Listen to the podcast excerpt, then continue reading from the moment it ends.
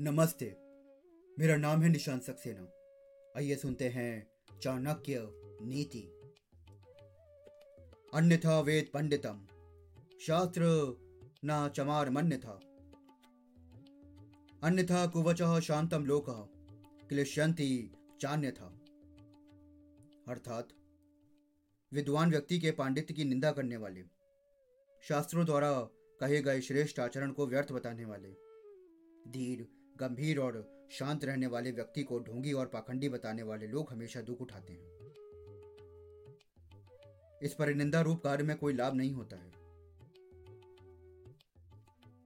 बहुत से लोग अपने स्वभाव के कारण विद्वान पंडितों की विद्वता को व्यर्थ बताते हैं। उनकी निंदा करते हैं।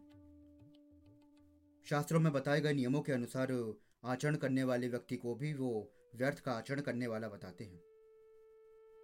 विद्वानों को ढोंगी और शास्त्रों को कल्पित बताते हैं। ऐसा करते हुए वो विद्वान या शास्त्रों की सार्थकता को तो नहीं नकार पाते, अपितु लाभ से वंचित हो जाते हैं, जो उन्हें मिल सकता था।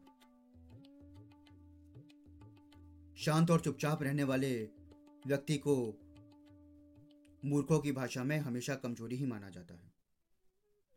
विद्वान श्रेष्ठ आचरण करने वाले धीर, गंभीर और शुद्ध व्यक्ति का निंदा से कभी कुछ नहीं बिगड़ता। हाँ निंदक सदैव दुखी रहते हैं।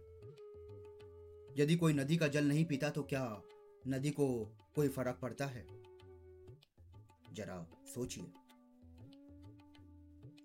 धन्यवाद।